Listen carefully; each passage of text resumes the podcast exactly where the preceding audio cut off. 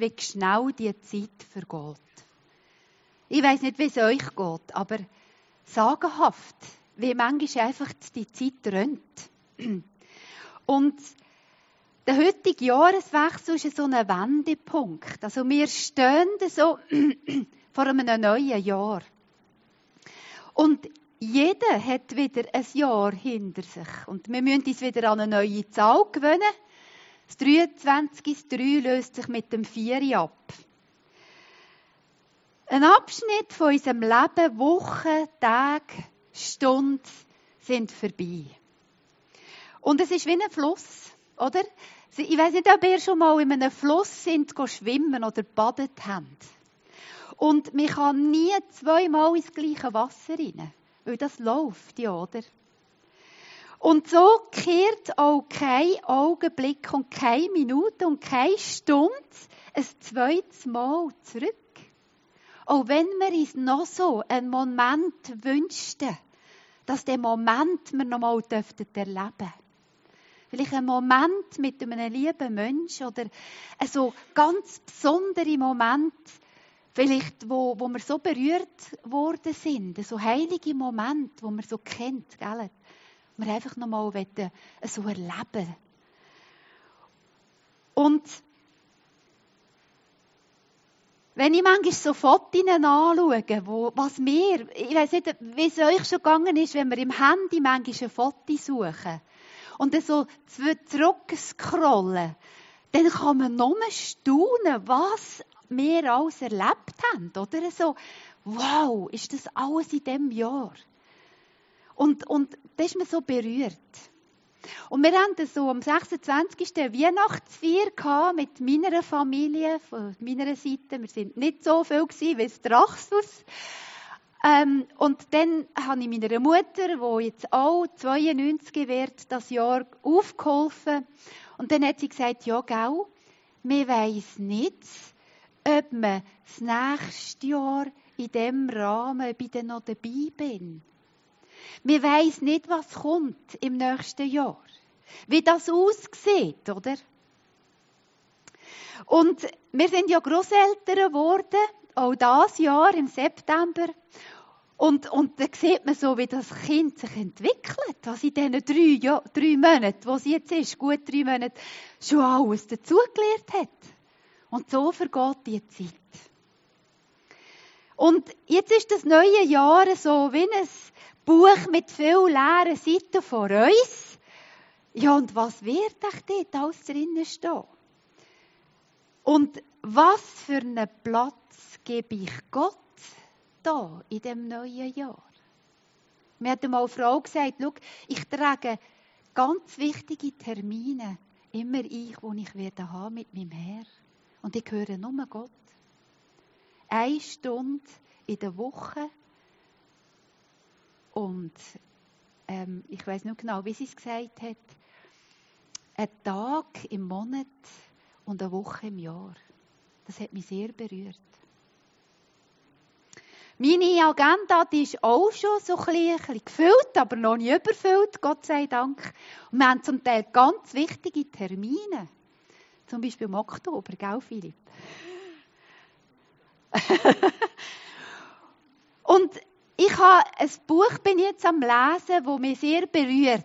Und dort äh, habe ich ähm, den Teil gelesen von den Israeliten, und zwar vierte Buch Mose, 13. Kapitel.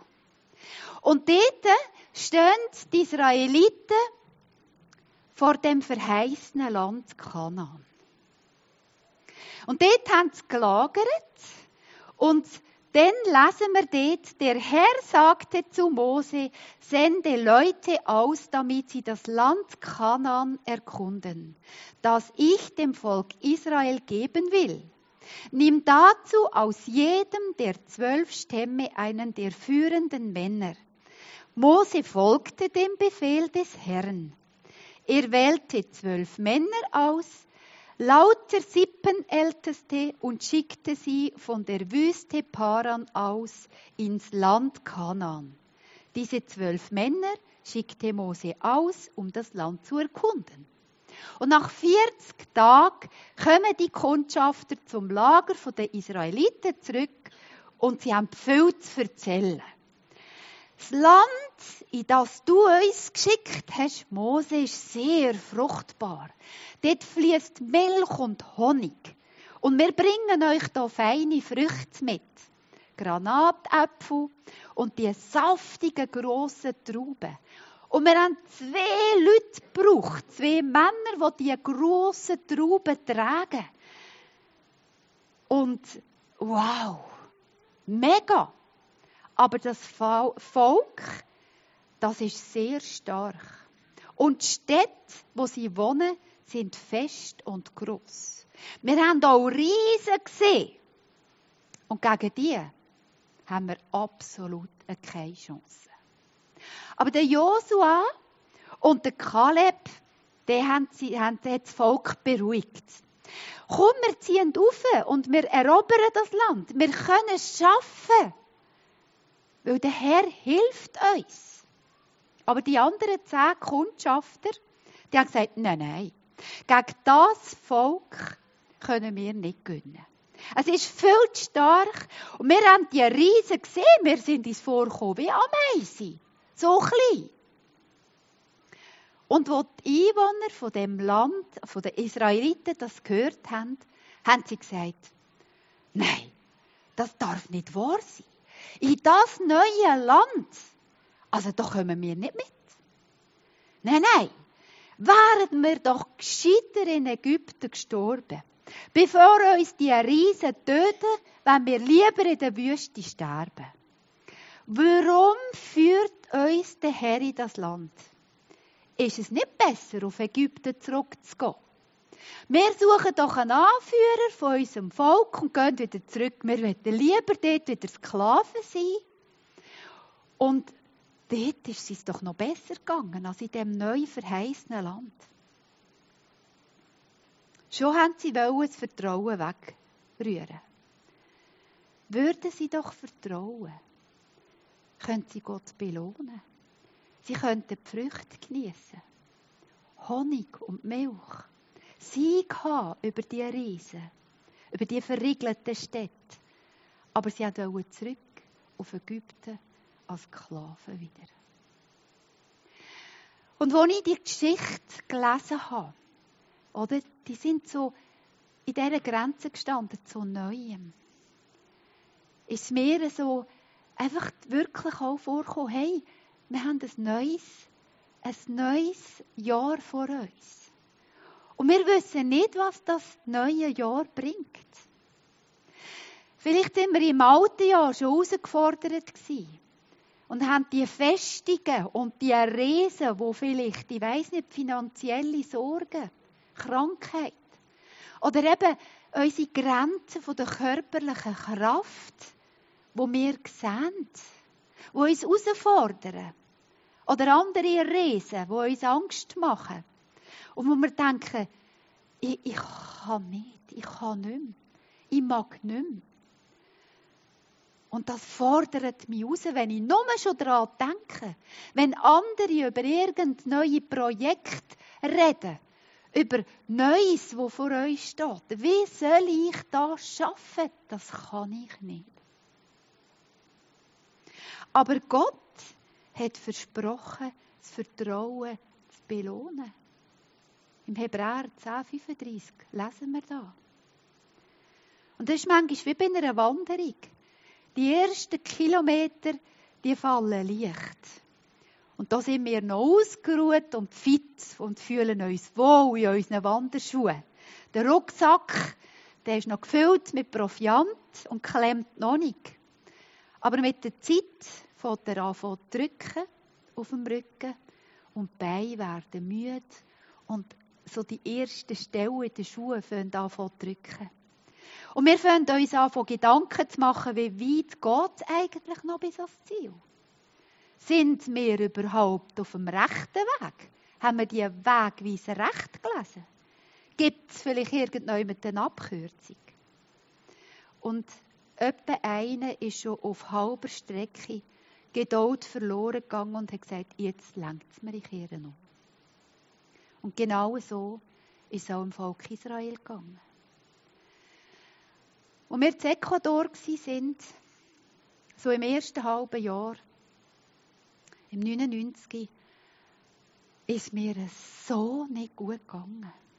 Wir sind mit zwei kleinen Kindern auf Ecuador. Wir haben die Sprache nicht können mit 30 Prozent. Und es ist mir alles über den Kopf gewachsen.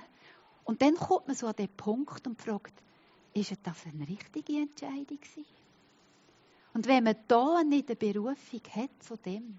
Und ich kann euch sagen, wenn ich auch mit dem Bus zwei Stunden, mit dem Lotterbus auf Quito gefahren bin, in die Hauptstadt, und den Flughafen gesehen habe und die Flugzeuge KLM Richtung Europa fahren, da sind mir Tränen gekommen. Da dachte ich nur noch, hey. Und ich hatte so Heimweh. Gehabt. Und dann hat Gott wieder so stark gewirkt. Und wir haben einfach gesehen, wie Gott einfach uns so segnet. Trotz diesen Krankheiten, diesen Durchfällen und all das, was wir erlebt haben. Gott war da. Und er hat das belohnt. Und so etwa ist es manchmal, wenn wir den Weg mit Jesus gehen. Da kommt plötzlich da und dieses, wo wir einfach möchten, ich mag nicht mehr. Für Neues bin ich nicht mehr zu haben. Herr, ich mag nicht mehr. Und da sagt er, ich habe den nie im Stich gelassen. Ich bin mit dir. Und was ist geschehen? Gott hat Israel das neu verheißene Land geführt. Natürlich, es hat seine Konsequenzen gehabt. Aber da hat er sein Versprechen gehalten. Und vom Dietrich Bonhoeffer stammt der Satz, nicht alle unsere Wünsche aber alle seine Verheißungen erfüllt Gott. Wie wunderbar ist das? Und wenn Gott neue Kapitel aufschlägt in unserem Leben, dann nehmen wir die als ein neues Kapitel, als Zeichen dafür, dass Gott auch weiterhin in unserer Gegenwart handelt. Auch was auch kommen wird, wo uns Angst macht im neuen Jahr. Wir dürfen das Alte zurücklassen.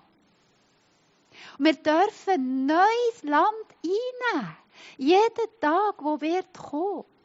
Trotz dieser Riesen. Trotz dieser Festungen. Wir dürfen ihm vertrauen, weil er wird für uns kämpfen. Nicht durch Heer, noch menschliche Stärke, Nein, durch seinen Geist wird es geschehen. Er ist unser Licht, wenn wir in der Finsternis sind und die Finsternis uns umgibt. Und er ist, wo uns miteinander verbindet, an sein Volk. Gott führt sein Volk und bringt es ans Ziel. Schritt für Schritt dürfen wir vorwärts gehen und unser Vertrauen auf ihn setzen. Gerade auch im neuen Jahr 2024 dürfen wir ihm vertrauen. Und ich gebe euch den Spruch mit aus der Sprüch 3,5. Vertrau auf den Herrn von ganzem Herzen und verlass dich nicht auf deinen Verstand. Weil Israel hat sich auf den Verstand verlassen aber wo sie auf den Herr vertraut haben, über den Jordan hinein sind, das Wasser weggewichen ist, mit dem ersten Schritt, wo sie den Fluss gegangen sind, haben sie das Land eingenommen in seinem Namen. Und dann dürfen wir uns freuen an den Früchten, die er uns gibt. Und freuen am Neuen. Im Namen von Jesus Christus. Amen. Und wir möchten